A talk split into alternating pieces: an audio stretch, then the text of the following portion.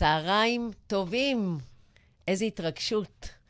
Uh, עוד שידור של uh, Find Somebody, הרדיו החברתי הראשון. אנחנו שוב פה מהמיזם הנהדר שלנו, ושלי איתי בחלון, והיום יש לנו יום uh, uh, אירוע מיוחד, או לא יודעת מה, שיחה נורא מיוחדת, uh, וכבר תגלו, אבל, אבל אני רציתי להתחיל דווקא באיזו אמירה שיכולה להיות קצת ככה... Uh, יש איזה מיתוס שאנשים בעולם הדתי לא הולכים לפסיכולוגים ולא מטפלים בנפש, וכשכל בעיה יש, הולכים אל הרב. אמ, אולי זה אצלנו התל אביבים, אולי זה אצלנו הפסיכולוגים, איזו אמירה כזאת שגויה. ואני רוצה לשבור את המיתוס היום ולארח פה זוג, אה, גם בחיים וגם במקצוע. אה, אריאל ונועה גולדשטיין, צהריים טובים, אנשים יקרים. צהריים מעולים. איזה יופי להיות, להיות פה. פה. כן, אז, אז בואו לפני הכל, שנדבר, רק באמת, ספרו לקהל שלנו שיודע שאנחנו ב-Find Somebody, אנחנו אנשי טיפול. אה, עליכם קצת, על, על המקצוע שלכם, כי זה יהיה לנו מעניין לדבר גם על המקצוע שלכם, גם על העולם שממנו אתם באים, וגם על המפגש שלכם איתנו ב-Find Somebody. אוקיי, נתחיל? אוקיי, אז אנחנו מגיעים בעצם מרקע חרדי. אה, אני גדלתי בירושלים עד החתונה, ואז אה, התחתנו ואנחנו גרים בפתח תקווה היום. ואנחנו בעצם מתעסקים בעולם הטיפול כבר באזור ה-6-7 שנים. זאת אומרת, אני, את האמת, הייתי עוד בעברי לפני זה, גם כשהייתי בישיבה, הייתי חונך במסגרות לנוער נושר ונוער בסיכון. זאת אומרת, כבר אז הייתי שם בתחום הזה, ופשוט לקחתי את זה אחרי החתונה לקטע יותר מקצועי, והתחלתי עם לימודי אה, NLP, והתקדמתי ללימודי פסיכותרפיה, כאילו של קורסים של אה, DBT, ACT, מיינדפולנס, עולם הטיפול הקוגנטיבי-התנהגותי. ומשם ככה זה התגלגל, ולאיפה שהגענו היום, שאנחנו בעצם מקבלים. אני מקבל אה, נוער ומבוגרים, ומטפל בכל מיני הפרעות נפשיות למיניהם, ועוזרים לאנשים. מדהים, תכף נדבר. אהלן, נועה. היי, איזה כיף להיות פה ממש. משמח, ספרי לנו קצת. אה, אז אני בעצם, אה, כמו שאריאל אמר, אה, בעצם התחתנו לפני כשמונה שנים, ואז בעצם אני למדתי את הלימודי פסיכותרפיה שלי. התחלתי קצת לפני. מאז היסטוריה, אני בעצם פסיכותרפיסטית, מטפלת רגשית, מטפלת בילדים, נערות, נשים, ומדריכת הורים. שני דברים עלו מאוד ברור. אחד, זה שאתה ציינת שאתה מדבר, מטפל בגברים, וכמובן שאת מטפלת בנשים, תכף אנחנו נדבר על זה, כי יכול להיות שיש בו גם כן אישו מקצועי והרבה עניין. ודבר אחר שאנשים לא יודעים, אבל אני כבר יודעת בתוך, uh, בסמבדי תרפי באתר, שגם אחיך הוא איש טיפול, ואני אומרת את זה כי אתה תיארת את זה שזה ממש משהו שנבע מתוכך, נכון.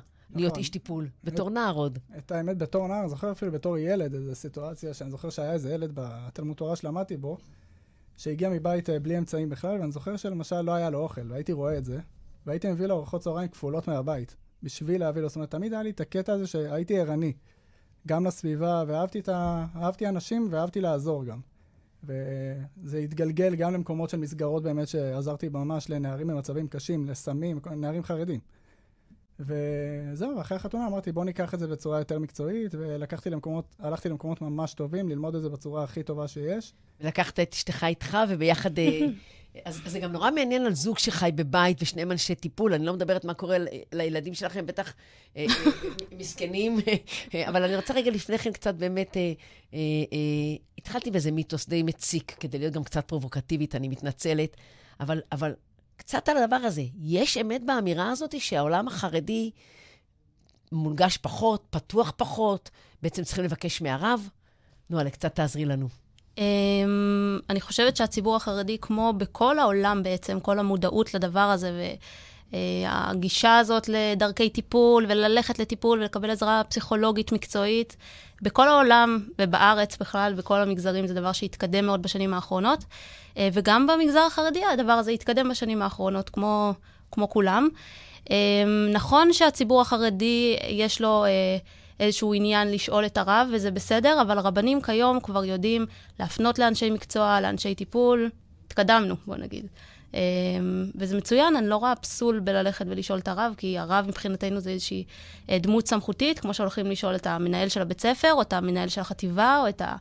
אז פה הולכים לשאול את הרב, זה כאילו על אותו משקל. והם מכוונים לשם, אגב, לאנשי מקצוע. כן, והם לגמרי. והם הולכים אה, עם כל המקומות הכי חוקיים, והרבה פעמים גם תוך כדי תהליך טיפולי, בפרט לאנשים דתיים, אה, מתעוררות כל מיני שאלות הלכתיות. ואז אה, הרבה פעמים אני שואל, מגיע לשאלות של רבנים, ופעם אחת היה ששאלתי רב, אמר, תקשיב, אני בזה לא בקיא, תשאל רב שבקיא בכל הנושא הנפשי. זאת אומרת, יש אנשים שמתמצאים בזה, לא כל רב שיודע הלכה בהכרח בקיא בכל הדברים האלו, והם הרבה פעמים מכווינים לאנשי מקצוע לאנשים תורניים שגם מונחים בסוגיות המקצועיות וגם ההלכתיות. זה, זה מדהים, בגלל ש, שככה, תוך כדי שאנחנו משוחחים, עולה בי אסוציאציה, היום העולם הזה של האימון הוא נורא נורא מקובל. ובסמבדי, בסמבדי תרפי באתר, אחד הרעיונות שלנו היה לתת לכל אדם למצוא את הסמבדי שלו. והרבה פעמים אני מבינה ש, שרב ש, שמכיר ולמד את עולם הנפש, יכול להיות מישהו שהוא באמת אה, סמבדי של, אה, של מישהו אחר. וכשהוא נתקל בדברים שאין לו את היכולת, אז הוא מפנה הלאה. לגמרי. אני, אני רוצה רגע לשאול משהו שאני באמת בורה בו, אבל העולם החרדי הוא עולם מאוד רחב, עם המון המון מנעד של תפיסות. אה, מאנשים מסורתיים, דרך כיפות סרוגות, אני יודעת. אתם יכולים קצת להגיד מה קורה בתוך העולם הזה מבחינת עולם הנפש? או הטיפול הנפשי? אה, אז כמו שהיא אמרה, זה באמת נושא שמאוד התפתח, כאילו בשנים האחרונות, אני זוכר שהיא אמרה שהיא הולכת ללמוד אה, טיפול רגשי. לא הכרתי את הדבר הזה, הכרתי פסיכולוגיה, עבודה סוציאלית, פסיכיאטריה, הכרתי דברים מאוד מוגדרים. רוב האנשים, דרך אגב, מכירים פסיכולוג. פסיכולוג זה שם גנרי לרצון. אני הולך לפסיכולוג, זה אומר שאני צריך עזרה.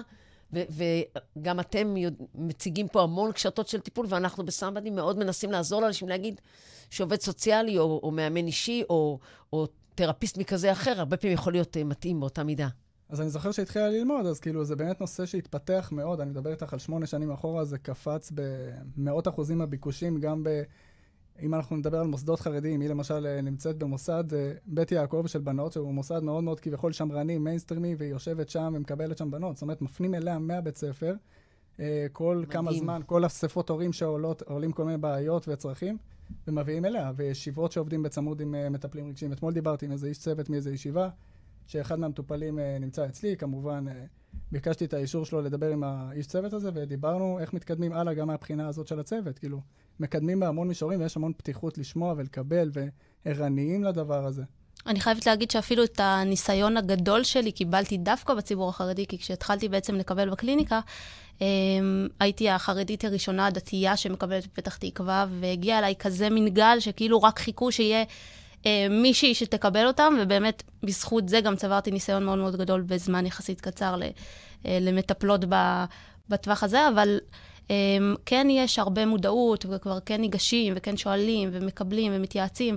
המקום הזה מאוד נפתח בציבור, מאוד.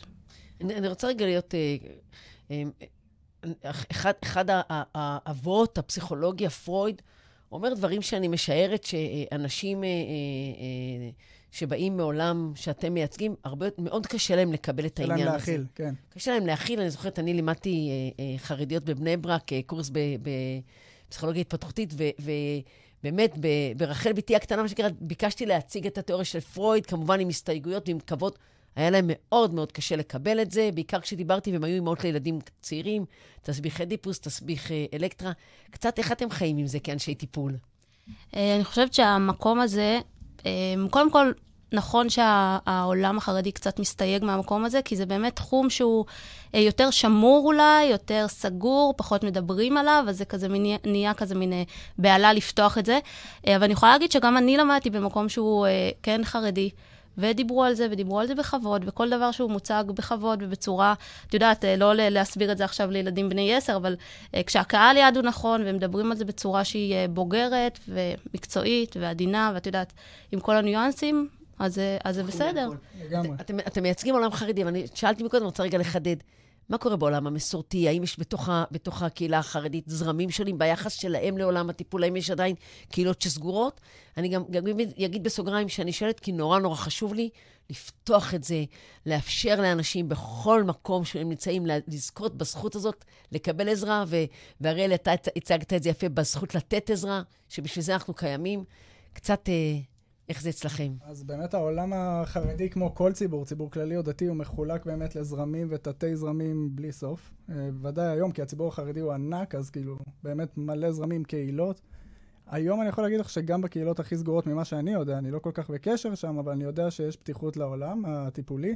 אבל אני יכול להגיד לך שבציבור שאנחנו נמצאים, הציבור הקלאסי, המיינסטרימי, זה נפתח לגמרי כמו בכל ציבור, ממש, כאילו. יכולים לדבר על זה בשולחן שישי בערב, אחרי שיגמרו לדברי הקודש, מישהו יוכל לספר על... על מצוקות, מקום? ברור, מצוקות שהיו, יש המון פתיחות למקום הזה של להעלות בעיות אה, נפשיות, התמודדויות עם חרדות, או התמודדויות זוגיות, או כל מיני דברים שפעם היו בחדרי אה, חדרים בעצם בכל העולם באיזשהו מקום, וזה, כן, נפתח לגמרי, ומדברים על כל הסוגיות, וגם סוגיות כואבות של... אה, התעללויות במשפחה, הורים, אה, סביבה מרעילה, כל מיני דברים כאלו, מדברים על הדברים האלו, כן. אה, אני כן יכולה להגיד שהרבה מהלקוחות שלי הגיעו מהמקום הזה של, כן, דיב... שמעתי את השם שלך, ישבתי בגינה ודיברתי עם כמה אימהות וסיפרתי להם על הבת שלי, ואז הם כאילו, אז זאת אומרת, זה כן נושא שהוא מדובר וכן כבר uh, יותר נגיש לציבור, אבל כן, כמו בכל מגזר, יש גם את המקום הזה שקצת מסתייג. אני יכולה לתת דוגמה שבדיוק אתמול uh, היועצת של הבית ספר דיברה איתי, ופה ושם, ואז היא אמרה לי שיש איזושהי אימא שמאוד רוצה לקחת, להביא את הבת שלה, אבל היא לא מוכנה בשום אופן מישהי מהציבור החרדי, כי היא מאוד מתביישת ומאוד... Um, אז זה למשל דוגמה שאת יכולה לקחת אותה לציבור החרדי, מצד שני, את יכולה לקחת אותה לכל ציבור. לגמרי, זאת אומרת, לגמרי. בכל ציבור יתביישו אולי, יש את האנשים שיותר יתביישו במקום הזה, ויותר יפחדו שישמעו על זה, כי... חשוב להם הדיסקרטיות. וה... כן, כן זה מקום שהוא הגיוני, אבל, אבל עדיין פתוח ובסדר. דעות קדומות קיימות בכל ציבור. אמרת, אמרת דיסקרטיות ותהיתי אה, באמת העניין הזה של, מבינים את החשיבות שזכותכם כאנשי מקצוע, או חובתכם לדעת דברים, ולא תשתפו את הרב במקרה כזה או אחר, לא תשתפו את ההורים או... ברור, ברור. זאת אומרת, אנחנו עובדים כאנשי מקצוע לכל דבר. יש את החובה הזאת של השמירה בסוד, כמובן, אם יש חובת דיווח או דברים כאלו, אנחנו עובדים לפי חוק, אין שום חריגות, ועובדים בצורה הכי מקצועית שיש. זאת אומרת, היום אני רואה המון המון קולגות אה, של אנשים חרדים שעובדים בפסיכיאטריה בתל השומר ובכל מיני מקומות אה, כבדים. כולם עובדים עם כל החוקיות, ואם יש שאלות אתיות, כמובן, שהרבה פעמים אני מתייעץ ושואל. ברור. אה. מבחינת הזרמים, אנשים מזרמים שונים יהיו מוכנים לבוא לקבל עצה, או, או לבוא לקבל ליווי, טיפול, ייעוץ, כן. ממישהו שהוא מזרם אחר? אני יכול לספר לך שהיה אצלי מישהו מהציבור הכללי שלגמרי כאילו לא היה בעניין של דת ברמה כזאת, שהוא שאל אותי באחת הפגישות אם אפשר להיפגש בשישי בערב. עכשיו, אני שומר שבת. אז, אה, אבל זה רק מראה שהקטע הדתי והפערים לא היו שם. זאת אומרת, לא דיברנו ואמרתי, אני דתי ואתה לא, ולכן היה לו מאוד טבעי לשאול, אולי ניפגש גם בשישי בערב, מה שלא היה, אבל זה מראה לך שזה באמת היה פתוח, ואני חושב שזו זכות גדולה, שיש לנו את היכולת לגעת בכולם. Uh, היו לה uh, מטופלים ערבים, uh, כאילו מכל המגזרים, רוסים, הכל. כולנו בני אדם וכולנו מתמודדים עם אותם סכמות ותבניות, והכל שם. בסוף פוגשים אנשים, והחיים חיים על העולם הרגשי שלנו, ואתם... ולכולם יש אותו. זה, זה מדהים. תגידו, אני, אני רוצה לשאול את עניין המגדרי, את כאישה עובדת רק עם נשים, ואתה כגבר עובד רק עם גברים. אני ב, ב, הרבה פעמים בפניות אלינו לסמבדי, אה, אני שואלת אם יש עניין במטפל גבר או מטפל אישה, יש גם אישו על היחסים עם ההורים, על היחסים עם בני המין השני. נכון. האם יש דברים שאתם מרגישים שזה מגביל אתכם, או לחילופין, יש לכם יותר כוח בזכות ההפרדה המגדרית? אה, אני יודע, אה, נו, טוב. וגם אני אשאל עוד שאלה, למה בעצם לא לטפל גם במישהו עם דלת פתוחה נאמר, או לשמור תחת כל הכללים של, של הלוואה וכולי, אבל באמת עם דלת פתוחה, למה בעצם הרבה פעמים אני חושבת שיש אישה שהיא צריכה מטפל גבר? נכון, יש מבחינה טיפולית, כן, הרבה פעמים יש את הנושא של כאילו... של העברה נכון, ויחסים. נכון, נכון. Uh, זה, לא יודע, משהו גבול שאני שמתי לעצמי כבר מההתחלה, והיה ברור לי וטבעי, כמו הרבה מטפלים חרדים. כי? Uh, שיש את הנושאים באמת, את אומרת, יכול להש... יכולים להשאיר דלת פתוחה ואין לכאורה בעיות הלכתיות, אבל uh, סוג של הרגשה. Uh, לא יכול להגיד לך שזה דווקא משהו הלכתי. בהרגשה שלי יותר נוח לי אולי, כי אנחנו גם בדרך כלל, מטבע הדברים, בציבור חרדי, יותר חשופי, חשופים כאילו, גברים לגברים ונשים לנשים, זה יותר טבעי לי ויותר נוח לי בסביבה הזאת, ולכן אני עושה את זה. מבחינת הלכה, יש פתרונות, כמו שאת אומרת, דלת פתוחה. אבל אה... שלא נדבר על זה שמבחינה טיפולית, דלת פתוחה זה לא הכי אה, מומלץ, יש את הקטע הזה. את כל העניין של ה... האינטימיות אה, בחדר. בחדר וזה. אז, אז בעצם זה המגבלה המרכזית, לא מבחינת התוכן. אני אציג את זה אחרת רגע. היום מטפלים בזום. האם אתה יכול בזום לטפל ב- באישה, שאתה בעצם שומר על כל כללי ההלכה? כי אני חושבת באמת שיש הרבה נושאים, או, או, או לדוגמה, את מלווה הורים. אז אם את מלווה זוג הורים, ובאחת הפגישות האימא לא יכולה להגיע, מה, מה, איך באמת פותרים את זה? אני אגיד לך מה, אני לא חושבת שאנחנו ניגשים פה מאיזשהו מקום שהוא הלכתי של אמ, זה לא, אסור לטפל בגברים, לדוגמה אני. אה, אני לא באה ואומרת אסור לטפל בגברים, אז בגלל זה אני לא מטפלת בגברים, אלא כי מבחינות הלכתיות כרג... באמת אפשר לפתור את זה. זה לא כרגע לא זה, זה הגדר ש... שאנחנו, לך. כן, שאנחנו בחרנו לנו, וזה, מרגישים שזה נכון לנו. אם יש אישה דווקא שרוצה אמ, שיטפל בגבר, אז מעולה, יש מלא מטפלים מצוינים. זאת אומרת, את יודעת... שזה מעניין, עולה לי בראש שאת מדריכת הורים, ש, שיש אנשי טיפול שמטפלים זוג בזוג, זאת אומרת, נכון. זוגי בזוגות, אני חושבת שזה...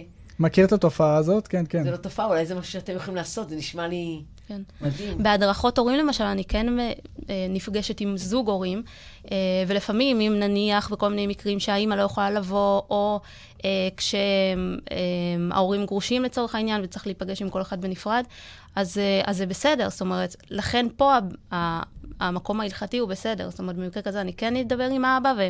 אבל כשזה טיפול אחד על אחד, זה כבר שונה מאשר כשאנחנו מדברים על הילד שלך. אמ, זאת אומרת, זה איזשהו גדר, אני חושבת ששמנו לעצמנו, ו... זה יותר סוג של הרגשה, כן. ולא נושא חד הלכתי, זה העניין. כי באמת ב- בהלכה אפשר לפתור את זה. כן, זאת אומרת, אם יהיה משהו שאני אהיה צריך לצאת מהגבול הזה, כי אני מבין שזה קריאה לעזרה, אתה לא פוסל שום דבר כדי לתת אה, עזרה אמיתית, אה, הכל בהתאם למה שאתה מרגיש שהוא נכון, נכון לך. נכון. תגיד, אני רוצה רגע לשאול משהו שזז הצידה. אתם זוג מטפלים באותו בית. נכון. בוא נגיד איך זה כאילו, התחיל בכלל. כאילו, היא באה עצבנית, אתה אומר לה איך את מרגישה, את רוצה לדבר על זה? כאילו, אתם רבים, אני אומר לה, רגע, בואי נעצור, בואי... כאילו, מה קורה שם? שאלה מעניינת זה לא כזה מתוסבך כמו שזה נשמע, בוא נגיד ככה. אני פרובוקטיבית, אנחנו בסופו של דבר בפודקאסט, אנחנו בסופו של דבר. ברדיו, אנחנו רוצים שאנשים אה, ילמדו מכם, כי יש הרבה מה לקבל. הרבה אנשים שואלים את זה, בטח אתם מתוסבכים, וכל איזה צעקה על הילד, אתה כבר אוכל סרטים חודשיים קדימה, זה לא בדיוק, אנחנו מתנהלים כאנשים רגילים לגמרי, ואנחנו גם מתרכזים על הילדים ומתפרצים, והכל בסדר. אבל ברור ש... אבל אני קוראת אותך להדרכת הורים בסוף הערב. כן, כן, אנחנו יושבים בקליניקה כמה שעות אחרי זה, אבל uh, אני חושב שיש לנו אולי יותר מודעות וכלים כדי אולי uh, להיזהר ממקומות, אבל uh, אנחנו מתנהלים כאנשים נורמליים ותקינים, ולא... אבל אבל אני אקח את זה רגע צעד קדימה מבחינה מקצועית, אוקיי? אדם בתחום יותר דינמי, קראתי את הכרטיס שלך, יותר פסיכותרפיסט דינמית, אתה יותר סיביטיסט. בשביל אנשים שלא מבינים, את מחוברת יותר לעולם הרגש, אתה יותר לעולם החשיבה וההתנהגות. ספרו לי איך זה נראה. אה, אוקיי. אז למה אמרת ככה לאישה? לא, לא. כמו שאימא אחת אמרה לי... מה אתה מרגיש. אז כמו שאימא אחת אה, אמרה לי אה, בעבר, בטח את יודעת בדיוק איך להגיב לילדים שלך, והם יצאו מושלמים, והכול תקין, והכול זה. אז אמרתי לה, את גננת, נכון? אז מה, אז אני אבוא ואגיד לך, בטח את כל הזמן עושה עם הילדים שלך יצירות, ולשבת במעגל, ו... אז לא. זאת אומרת, יש לי את, ה, את הכלים האלה, לא בהכרח שתמיד אני משתמשת בהם. מן הסתם, אם אני באה מהעולם הזה, אז אה, יש לי את היותר כלים ויותר אה, מודעות, אה, ויותר כלים באמת להשתמש... בכל מיני קונפליקטים, איך להתייחס, מה להגיב, וגם אם טעיתי, אז איך להגיב אחרי זה, אבל זה לא בהכרח שתמיד אני הולכת לפי הסכמה הזאת. אמ, את יודעת שיש לי חברה טובה שמדריכת הורים, ואיזה יום, אה, הבן שלה נגע עם האצבע בעוגה והיא צעקה לה, ואמרתי לה, אוי, תודה לבורא עולם, את בן אדם נורמלי, אני מתעייפת לפעמים. אומרת, תגידי לי, את כאילו, את, את, את מגיבה לפי הספר, תני קצת מהבטן. גם אני כפסיכולוגית יכולה להשתולל לפעמים. ו... יש לי איזה חבר ששאל אותי השבוע, בבית כנסת, הוא אמר לי, בטח אתה מתייג אנשים לפי תבניות נפש. אמרתי לו, ממש לא, אני מדבר איתך, ו... יש פילטרים, אני לא כל הזמן מפעיל את זה ועובד עם זה. ו... כן, אבל זה כנראה משהו, אני, אני תמיד אומרת לאנשים, זה כנראה שזה משהו שהוא חזק מאיתנו, כי אנחנו, תפיסת העולם שלנו. ואתה גם אמרת מקודם, ואני רוצה ככה, אני גם מקבלת, אתם רואים, אני עם הטלפון, אני מקבלת שאלות, אבל אני גם, אה, אה, אתה מקודם אמרת משהו על זה של איך הגעתם שניכם להיות מטפלים. נכון. כי אתה, אני מבינה, מה שנקרא, הענקת את זה בבית. תמיד הייתי שם. גם אחיך. נכון. אה, אני תמיד הייתי שם. אתה כאילו... בא מבית של הורים שהם... אה, אימא שלי מורה, כאילו מתעסקת בהוראה, אבא שלי לומד עדיין, כאילו, אז uh, עצמאי, לא... לא משם אני חושב דווקא בהכרח, אבל לא יודע, החיים תמיד היו שם אצלי בכל מקרה, וזה תמיד משהו שאהבתי לעשות, וכנראה היה לי את החוש, ופשוט לקחתי את זה כמה צעדים קדימה מבחינה מקצועית. אמרת מקודם משפט נהדר, אמרת, הייתי ערני.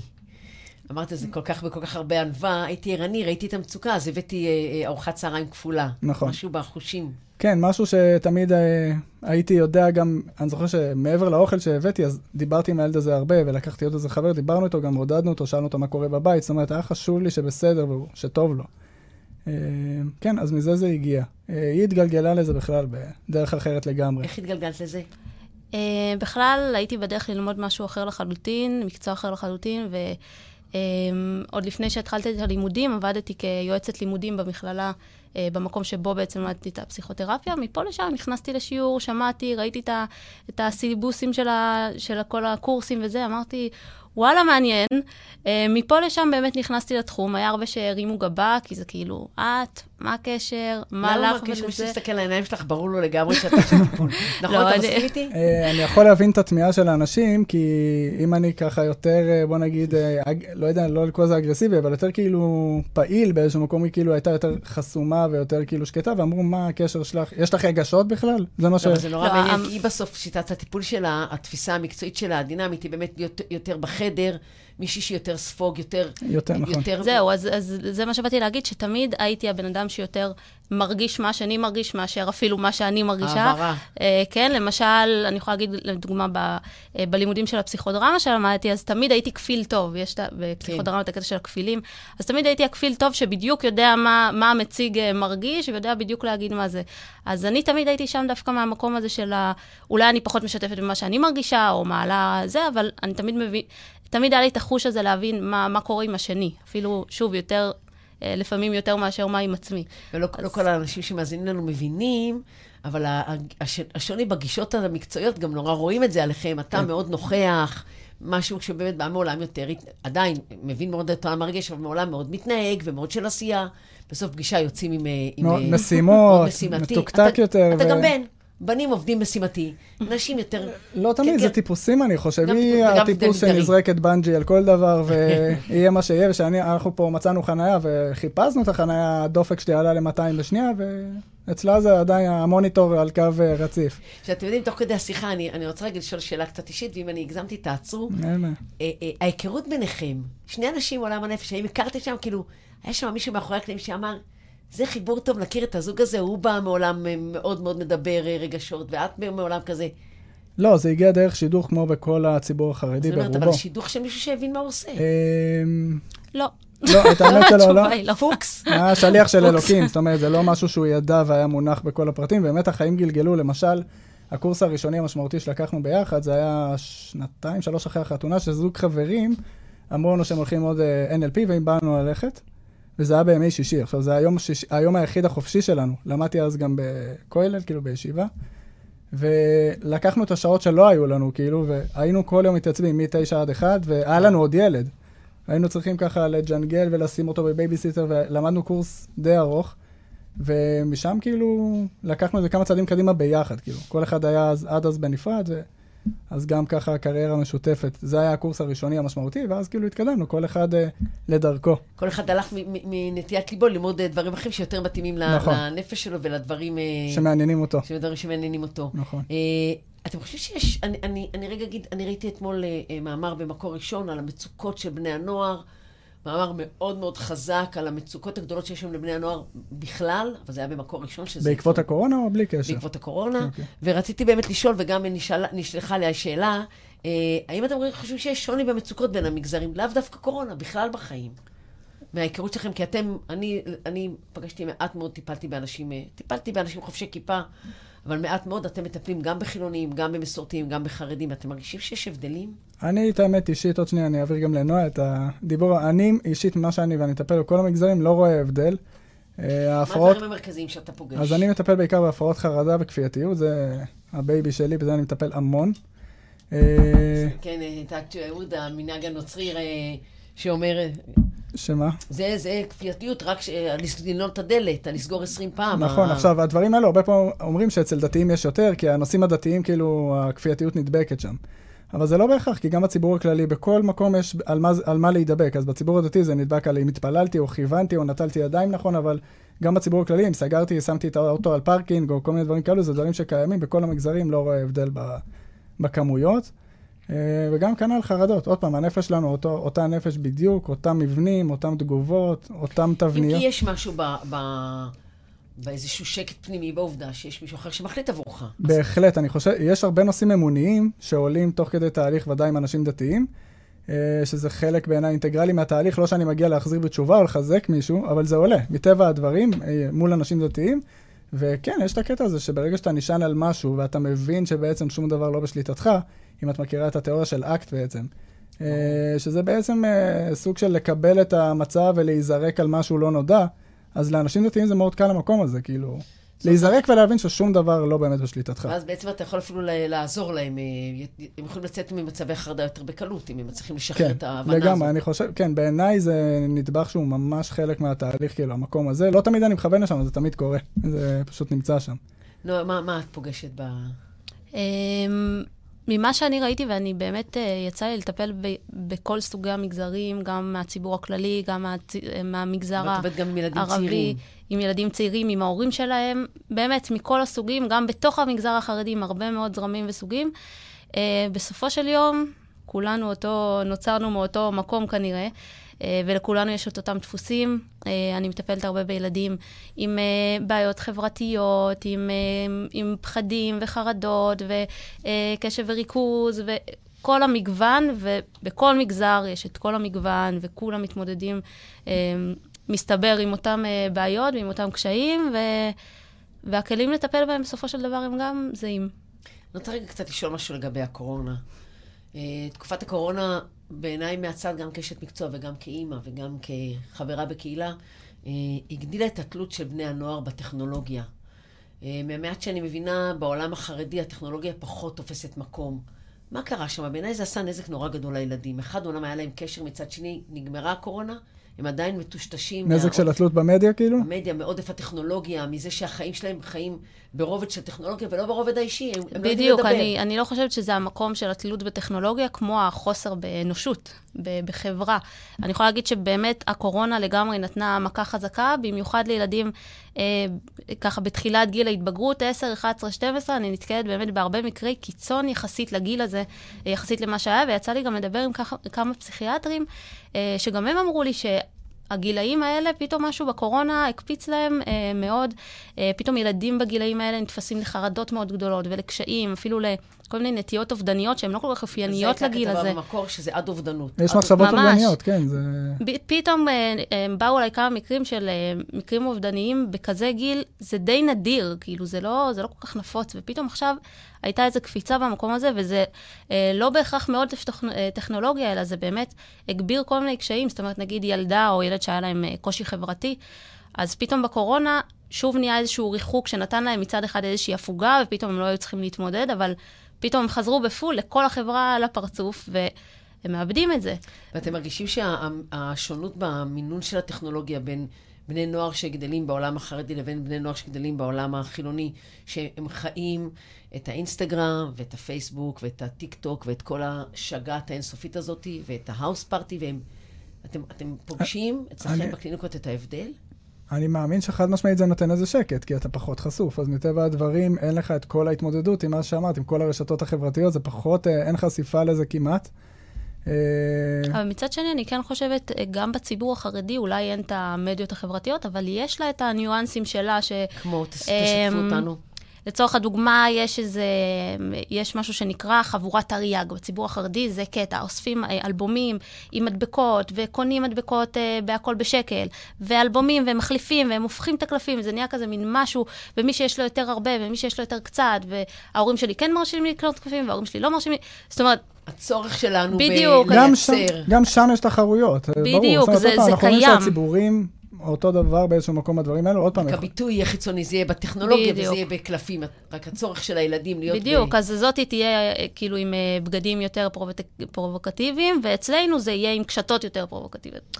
זאת אומרת, זה קיים בדברים שונים, אבל זה קיים, כי זה כנראה טבע האדם, בסופו נכון, של יום. ואני יודעת, אני, אני שואלת אתכם כי אני באמת לא יודעת, לא אני, וחושבת שחלק גדול מהציבור שאני מייצגת לא יודע באמת איך החיים מתנהלים. החוויה היא שזה משהו קהילה הרבה יותר סגורה, ואני בגלל זה כל כך שמחה גם מההיכרות וגם מהשותפות שלכם איתנו בקהילה שלנו.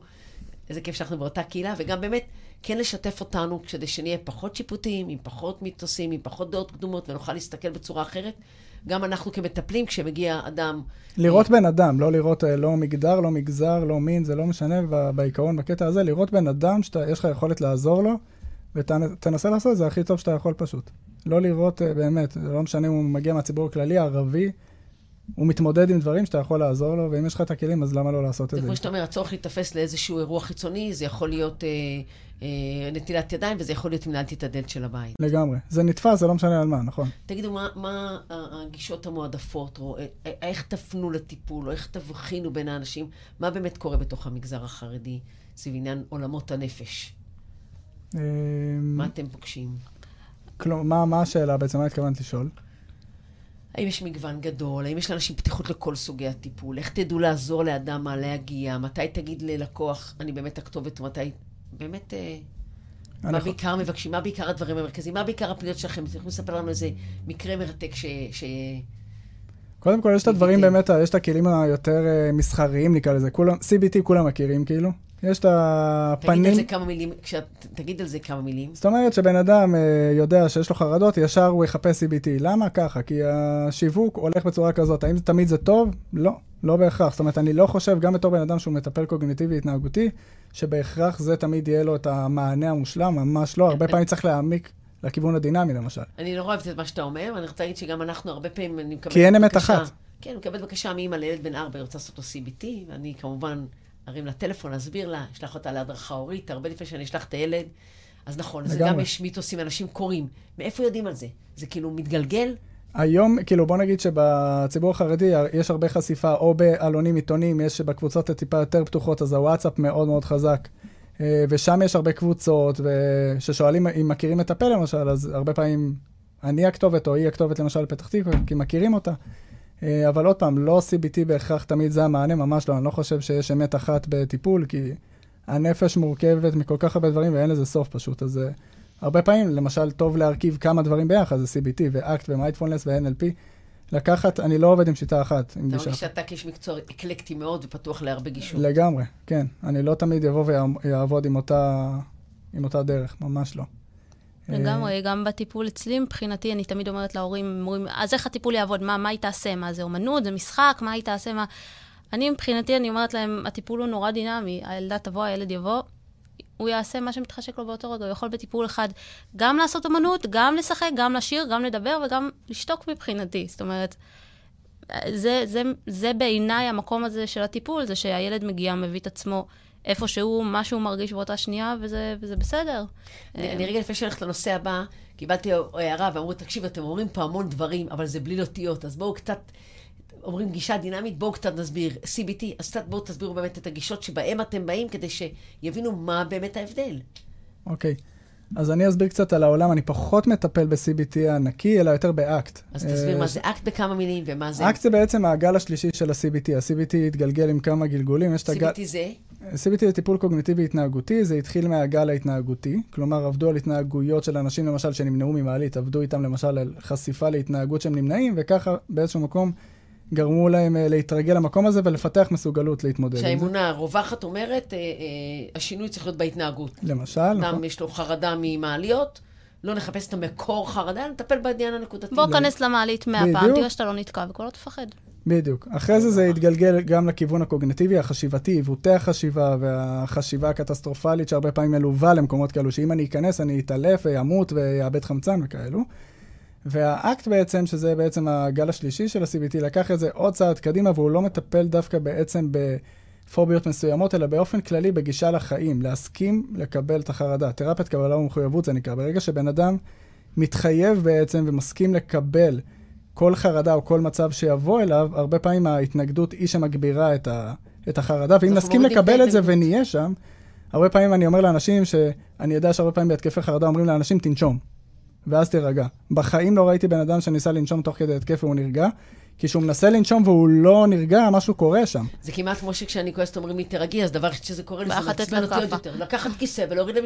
כאילו, לגמרי, אז אני? תמיד אומר לבן אדם, בוא נקשיב, זה קשור גם לעולם המייטפולנס, לקחת ולהקשיב לחוויה. שעכשיו אתה חרד, בוא נקשיב לאיך זה משפיע עליך מהבחינה הקוגניטיבית, מה, איזה מחשבות עוברות לך תוך כדי התקף.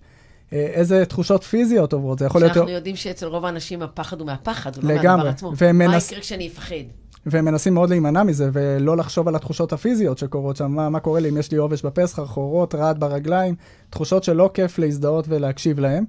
אה, וגם בפן הרגשי, איזה רגע שאתה מרגיש שם, זה יכול להיות פחד, כעס, תסכול, עצב, פשוט להיות בחוויה. אני חושב שבן אדם מסכים להיות בתוך המערבולת הזאת, הרבה יותר קל לצאת, כי אני תמיד נותן את המטאפורה הזאת, שאני פעם ראיתי ילד שטובע, ממש מול העיניים שלי במערבולת. ושם הוא ניסה להתנגד והוא טבע, ואז המציל לקח אותו, חיבק אותו, והם פשוט יצאו החוצה על ידי התביעה. זאת אומרת, לפעמים צריך להטביע את עצמנו בסיטואציה כדי לצאת. אני, אני מאוד אוהבת את האנלוגיה, אחותי תמיד הייתה אומרת לי, אם יש לך מצב רוח רע, תתיידדי איתו. הוא לא אוהב שמתיידדים איתו והוא יעזוב. וזה לגמרי. בדיוק הרעיון, אל תפחדי מהרגשה רע. כי הגוף מאותת משהו, אל תילחם בו. תן, תקשיב כן, לו. תמיד, תמיד אני באה מעולם הספורט, ואני אוהבת להגיד לאנשים, זה רק הרגשה לא נעימה. מה יקרה אם אני אפסיד? תרגיש לא נעים. לגמרי, בסוף זה רק הרגשה לא נעימה, ואנחנו, וזה בעצם האקט. נכון. וקצת אמרת דינמי, וקצת תגידי לאנשים שמקשיבים לנו קצת שיבינו את ההבדל. אה, בשונה מה, מהטיפול הקוגנטיבי-התנהגותי, הטיפול הדינמי פחות... אה, אה, בוא נגיד ככה, הטיפול הקוגנטיבי-התנהגותי, בדרך כלל המטפל הוא זה שמוביל את הטיפול.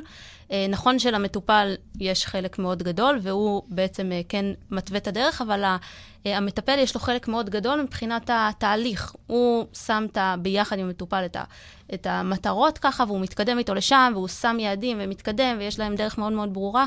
אה, לעומת זאת, הטיפול הדינמי אה, הוא מאוד שונה, מה שאומר שבסופו של דבר הילד יכול לבוא, או מבוגר, לא משנה לבוא, להעלות איזשהו קושי, ואני לא אתן לו פתרונות, ואני לא אתן לו אה, את התשובות, ואני לא אגיד לו מה לעשות, ואני לא אגיד לו, טוב, אז במפגש הזה עשינו ככה, במפגש הבא נעשה ככה.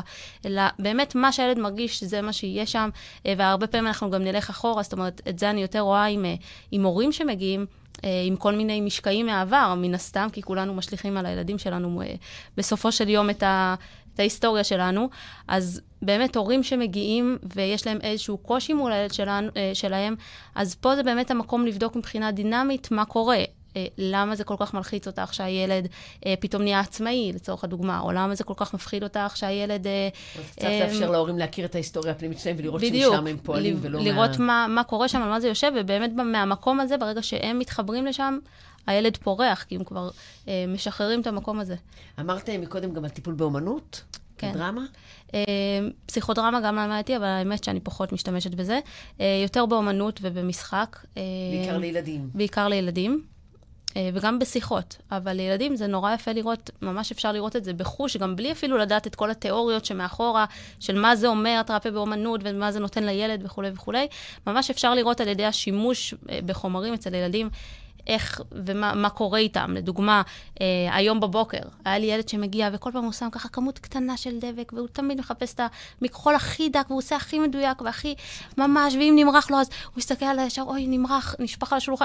וזה, לבין ילד שהגיע אחריו, והוא שופך את כל הבקבוקי גואש, ועם הידיים, וככה, ומורח, מבחינתו על הקירות, כאילו, חופשי. אז את ממש יכולה לראות בחוש מה קורה עם הילד הזה, את החוסר ביטחון, את המקום הזה, ה- כאילו המאוד, מביקורת. בדיוק, המדויק הזה, שאסור שיהיה טעויות וזה, לבין הילד של צריך לאסוף אותו, צריך קצת גבולות, בדיוק. כן, לקח לנו את הקצוות. אני רוצה, כן. אני רוצה רגע, רגע ללכת עוד קצת, כי לא יודעת אם תשים לב או לא, אבל אנחנו כמעט 40 דקות כבר מדברים, הזמן פשוט בורח שנהנים. אמ, אבל קצת לשאול, אמ, אתם יודעים שאנחנו הקמנו את סמבדי כי הרגשנו שהרצון שלנו באמת לתת לכל אדם מענה. ולצערנו, לשמחתנו, סמבדי זה אתר אינטרנט, ואני נורא תוהה, אמ, עד כמה גישה? אומרים, אומרים, אנחנו מגיעים אלינו מפה לאוזן, ואני נורא תוהה איך באמת, גם אנחנו וגם אתם, איך אנשים במגזר החרדי מגיעים לאנשי מקצוע מעבר לפה לאוזן? איך אפשר לעזור להם? איך אפשר לתת להם באמת מענה? כי, כי אני באמת חושבת שמה שאתם מתארים שקרה בשנים האחרונות, יל, האחרונות ילך ויקרה עוד יותר. ואנחנו באמת, איך, איך מגיעים? איך הם עוזרים? איך הם מוצאים אנשים שמתאימים להם? אז uh, את האמת שיש חשיפה היום uh, די גבוהה לאינטרנט גם לציבור החרדי, יש uh, אינטרנט מסונן ויש הרבה כלים שמאפשרים חשיפה מבוקרת לאינטרנט. אז אפשר לבדוק למשל מטפלים תוך כדי, ויודעים גם מי אתה ומה אתה, זאת אומרת, יש חשיפה, עוד פעם, מאוד מבוקרת ומסוננת, אבל היא קיימת. זאת אומרת, אם בעבר היה, האינטרנט היה אסור ולאף בית הוא לא נכנס ולא קרה, אז קמו בעצם פתרונות של כל המערכות צינון האלה, אם זה רימון, אם זה... וכל מיני סוגים של דרגות. כן. אה, והיום כמעט בכל בית זה, זה קיים, כאילו... לכן חשיפות למאגרים כאלו זה דבר שקיים, וגם uh, מטופלים דתיים חרדים יכולים להיעזר במנועי חיפוש האלו ולהגיע למטפלים המדויקים להם. כמה באמת יודע הציבור החרדי על האפשרויות? מה, רמת הידע? מה רמת הבושה? מה רמת ההסתרה וההימנעות? Uh, זה שהוא יודע וזה שהוא מתבייש, זה יכול ללכת ביחד. זאת אומרת, הוא יודע... זה הולך ביחד. כשאני יודע, אני מתבייש. אם אני לא יודע, אני גם לא יודע מה אני נכון, מתבייש. בעיה, ואין בעיה שמתביישים, זה בסדר גמור שמתביישים, אני יכול להבין את המקום הזה, אם כי אני לא, אני עצמי כאילו פחות מהמקום הזה, גם אנשים שאני הרבה פעמים מפנה תוך כדי תהליך לקבל במקביל טיפול תרופתי, אנשים חושבים שזה סוף העולם, וכאילו הרבה פעמים זה, שנחשפים לדבר הזה, אז זה פחות אה, נורא כמו שזה נראה. ו... ולכן אני אומר, זאת אומרת, יש הסתרה, אבל יש, יש חשיפה ויש ביקוש לדבר הזה. היום זה באמת, אמרתי לך, זה בפלטפורמות יותר מצומצמות כמו וואטסאפ או דברים כאלו, אבל זה דברים שקיימים ורצים, ואנשים מתעניינים ושואלים ומחפשים, אנשים בחיפוש על הדבר הזה. תגידו, יש, אה, יש, אה, אותי שאלה נורא מעניינת, כל מיני דברים שקשורים לדת. אנשים מגיעים גם עליהם לטיפול. בטח, אז זה מה שאמרתי, למשל, בעיקר. OCD למשל, זה חגיגה, מבחינת הדת למשל. חגיגה. לגמרי, כן, זה הרבה פעמים כאילו, אני חייב להיות אה, דתי בצורה טובה, אז אני חייב להתפלל בצורה מסוימת, או לכוון בתקיעת שופר, או בקריאת המגילה במגילת אסתר, או כל מיני דברים, ואם לא שמעתי, אז מה יקרה? ואנשים נכנסים שם להמון חרדות, זה, לכן אמרתי שה-OCD שם נתלה יופי, אבל אפשר בהחלט להגיע שם להישגים מדהימים, ואנשים אה, משתחררים מהמקום הזה, ואפשר להבין שהדת זה מקום יפה ולא מלחיץ, ולא... הרבה פעמים זה הולך לאנשים ביחד, ככל שאתה יותר... שלי, אתם שליחי אה, ציבור מאוד טובים ל... אני חושב שבאיזשהו מקום אנחנו שליחים להנגיש שהדת באיזשהו מקום זה מקום יפה ולא מלחיץ, ולא ככל שאתה יותר לחוץ אתה יותר דתי, לא. זה הולך ביחד, ורבנים זה אנשים מאוד רגועים, ואנשים שטוב להם בחיים. אז אפשר להנגיש את זה ממקום מאוד שפוי, ולא לצאת משפיות כדי להיות דתי. אה, זה מה שאני אומר. הרבה פעמים אני אומר, אני אומר לאנשים, תהיו באיזשהו מקום לא שפויים כדי לשמור על שפיות, כאילו. הרבה פעמים הרצון שלנו להיות שפוי מוציא אותנו משפיות, אז בואו נאזן בצורה כזאת. נקבל את עצמנו גם טיפה לא שפויים ולא, ולא תמיד במקסימום, וזה בסדר, וככה אנחנו שומרים על איזונים, כאילו. אז גם כנ"ל בנושא הדתי, או בכל דבר, זה לא משנה. מה את פוגשת נועה? אה, אני פוגשת הרבה פעמים אה, אימהות שמגיעות נורא לחוצות, שהילדה שלהם לא מספיק צנועה, או שהיא לא, כשהיא מתיישבת, היא מתיישבת בצורה לא צנועה, או כל מיני דברים כאלה ואחרים, אה, שזה באמת משהו שהוא נוגע לדעת, אבל גם פה המקום להסביר שבסדר, הילדה שלך, אם תלחיצי אותה ותצעקי עליה, כמו בכל דבר, אם את רוצה שהילדה שלך תעשה משהו מסוים, אם את צועקת עליה, זה לא יעזור, זה לא, זה לא יגרום לה לעשות את מה שאת רוצה. אז גם לדעת לשחרר, להבין שהדת, כמו שאריאל אמר, זה מקום שהוא אה, מקבל ומכיל. איך אימא אחת אמרה לי, אה, אישה אחת אמרה לי אה, שהייתה בטיפול, אז היא אומרת לי, אה, אם אני אעשה ככה וככה, אז, אה, אז אלוקים אה, יכעס עליי והוא לא יאהב אותי. ואמרתי לה, לא, אנחנו, אני, האלוקים שלי, לא נשמע כמו האלוקים שלך. מבחינתי, האלוקים שלי, גם כשאני לא משנה מה יעשה, הוא, הוא ימשיך לאהוב אותי. אז זה מבחינתי הגישה שאני אה, מנגישה בקטע של... אה, אל תלמד את הילד שאם אתה עושה ככה וככה, אז לא יאהבו אותך, או, ש, או שמשהו לא יהיה בסדר, או ש... זאת אומרת, זה כמו, זה כמו שילד משחק כדורגל ואבא כועס עליו שהוא לא שם גול, אותו דבר, זה בעצם אותו דבר. אני, אני... כמו שאמרתי, זה, זה פשוט משליך על דברים אחרים, אבל... התוכן הוא אחר, אבל התהליך הוא אותו לגמרי, תהליך. התהליכים אותם תהליכים, אות- התגובות הן אותן תגובות, ודרכי הטיפול אותם דרכי טיפול בעצם. זה לא משנה עם מי, עם מה, מול מה הוא מתמודד, זה לא משנה.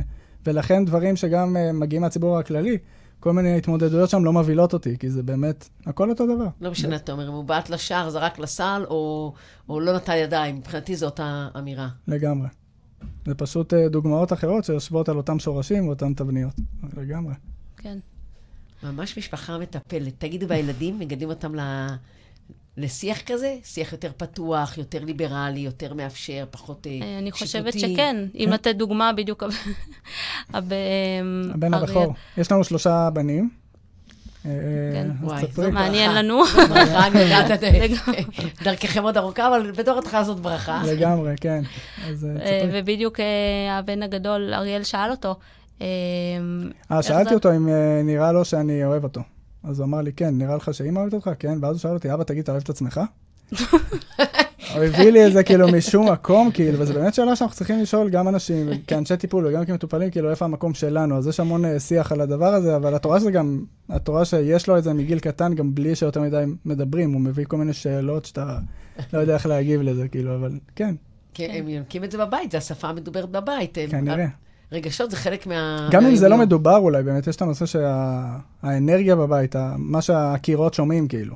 אומרים היום שחינוך אה, 91 אחוז אה, לא במילים. כמו שבהרצאה הרבה פעמים, ההרצאה זה לא התוכן בכלל, זה ההגשה, זה השפת גוף, זה המקומות האלו.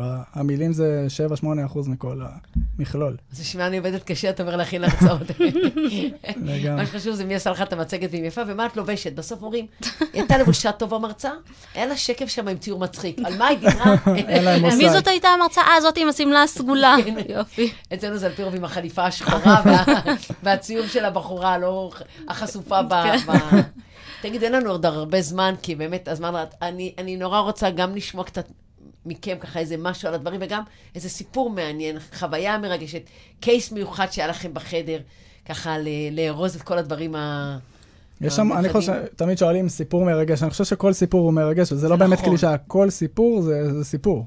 אה, לאחרונה, ממש השבוע יצא לי לשבת עם זוג הורים שהם לא דתיים כמונו, הרבה פחות כאילו, אבל סתם מאוד עניין שהשיח שם, אני חשבתי כאילו, אני לא עושה הרבה מפגשי הורים, כי אני לא נפגש בחתך גילאים כאלו שמצריך את זה, בדרך כלל זה גילאים יותר מבוגרים, אבל שם זה קרה, ואמרתי לנועה לפני זה, כאילו, איך אני עומד להעביר איתם את ה... תדריכי אותי. כן, מה אני עומד לעשות שם? את יודעת, את כל היום בזה, אני לא. היא אמרה לי, תבוא ויהיה לך כיף.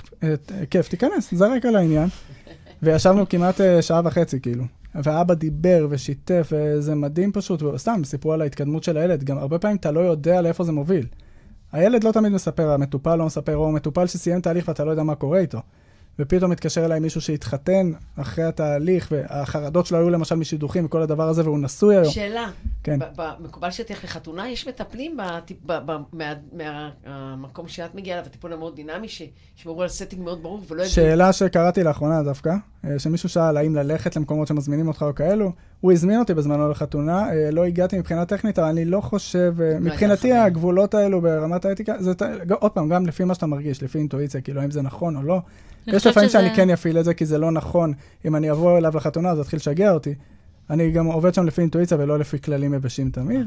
זהו, גם פה זה מקום של מאוד תלוי מי ה... שטח אפור כזה. כן, מי, מי הבן אדם שאתה עובד איתו, כי אם יש ילדים, לדוגמה, שאם אני אתן להם את הפתח הזה, אז הם יפרצו אותו, ויש ילדים שמה שאני אתן להם זה יהיה להם בסדר. אז גם מבוגרים, כל אחד יש לו את ה... את יודעת, את. הרגישות שלו. זה, זה מזכיר לי שהבן הצעיר שלי, כשהוא היה קטן, הוא הלך לטיפול, והיא סיימה איתו המטפלת, אמרה לו, זה היה במסגרת, אמרה לו, אנחנו נצטרך להיפרד בעוד שבועיים, ועשתה איתו תהליך של פרידה.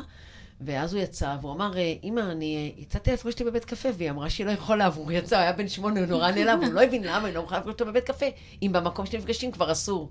הוא שבר את כללי הסטינג, כן. והוא באמת מאוד מאוד אהב אותם. אנחנו נכון, בסוף רואים שזה זה ילדים, זה ילדים, זה ילדים. לגמרי. לגמרי. וואו, תקשיבו, אני, אני נפעמת. אה, שלי, את רוצה לשאול עוד משהו? אנחנו יכולים... אה, אנחנו צריכים לסיים וביקשו שנפנה את האולפן, אבל אתם, אתם, אתם באמת אה, מדהימים, ואני מודה שלפחות לי שברתם כל כך הרבה מיתוסים. בכיף. אה, ובואו, בואו באמת אה, אה, נפיץ את הבשורה ונעזור לכל מי שרוצה בכל מקום, צריך לקבל את, ה, את העזרה שאנחנו יכולים לתת ולהבין. אני זוכר שהתחברתי פעם ראשונה לקבוצה בעצם אליכם, כאילו אמרתי לנועה, תקשיבי, אני חבר בכל מיני קבוצות שמטפלים, הרגשתי פה שזה משהו אחר, ואני לא אומר את זה כדי להתחנף באמת, כאילו, יש, מישהו שאל אותי מאיפה אתה יודע שזה אמת, אמרתי לו, אמת מריחים, אני לא יכול לבוא ולהגיד לך איזה נוסחה, זה זה. אני מרגיש, ואני מרגיש שיש פה רצון מאוד לעזור, ורצון להגיע לכל האנשים, ולתת להם את העזרה המדויקת, ומה זה שצריך. החלום, החלום הוא לתת לכל אדם באשר הוא נמצא, לא חשוב, לא גיל, לא דת, לא מוצא, לא, אפילו לא מקום גיאוגרפי בארץ. ולכן קל לי וכיף לי גם באמת אה, לצרף אליכם מטפלים, וזה תענוג, מוזמנים כן. ומאוד אה, רואים את זה. גם על, ה, על האתר שלכם, על המנגנוני חיפוש, שהם מאוד מדויקים בקטע הזה של כל אחד. משדר אה, מאוד לפי- מקצועיות. כן. ו... איזה כיף, עבדנו קשה ועובדות קשה באמת בשביל להגיע, וזה החלום מדהים. שלנו, שכל אדם שרוצה עזרה יוכל לקבל לקבל. את האיש טיפול שלו, המתאים לו, גם מבחינת הידע וגם מבחינת האישיות, ושיהיה לו את הסמבדי שלו, שיצא איתו לדרך ויישאר איתו, שיבוא גם לחתונה שלו, וגם לילד את הילדים, ולכל דבר ויהיה איתו. לגמרי. תקשיבו, נועה ואריאל, אתם פשוט זוג... אה, שלי לא יורד לה שם החיוך, אתם, אתם פשוט קסומים, וזו היה זכות גדולה. גם לנו ממש כיף. בעיה עם השלושה בנים, תביאו לי לא. כדורגל בחצר, הכל נפלא. היא אמרה שמבחינתה רק בנים, אז... אה, אני מסכימה איתך, נועה, אני תמיד אומרת, בנות זה לדבר, בנים זה מי ראשון במקלחת והם רצים. אלמנט התחרות ב... לגמרי. מה שאיזה ברכה, ובאמת. לגמרי. ורק. בבריאות. תודה, אנשים טובים, תודה שהקדשתם לנו מה- מהזמן שלכם, זה היה לזכות. גדולה. תודה. אה, זהו, אנחנו עוד פעם אה, מסיימים בלי לשים לב, אה, שעה של שיחה מרתקת עם זוג נדיר.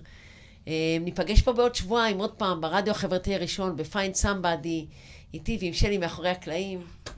תודה, אנשים, תודה רבה. תודה, תודה לכולם. תודה.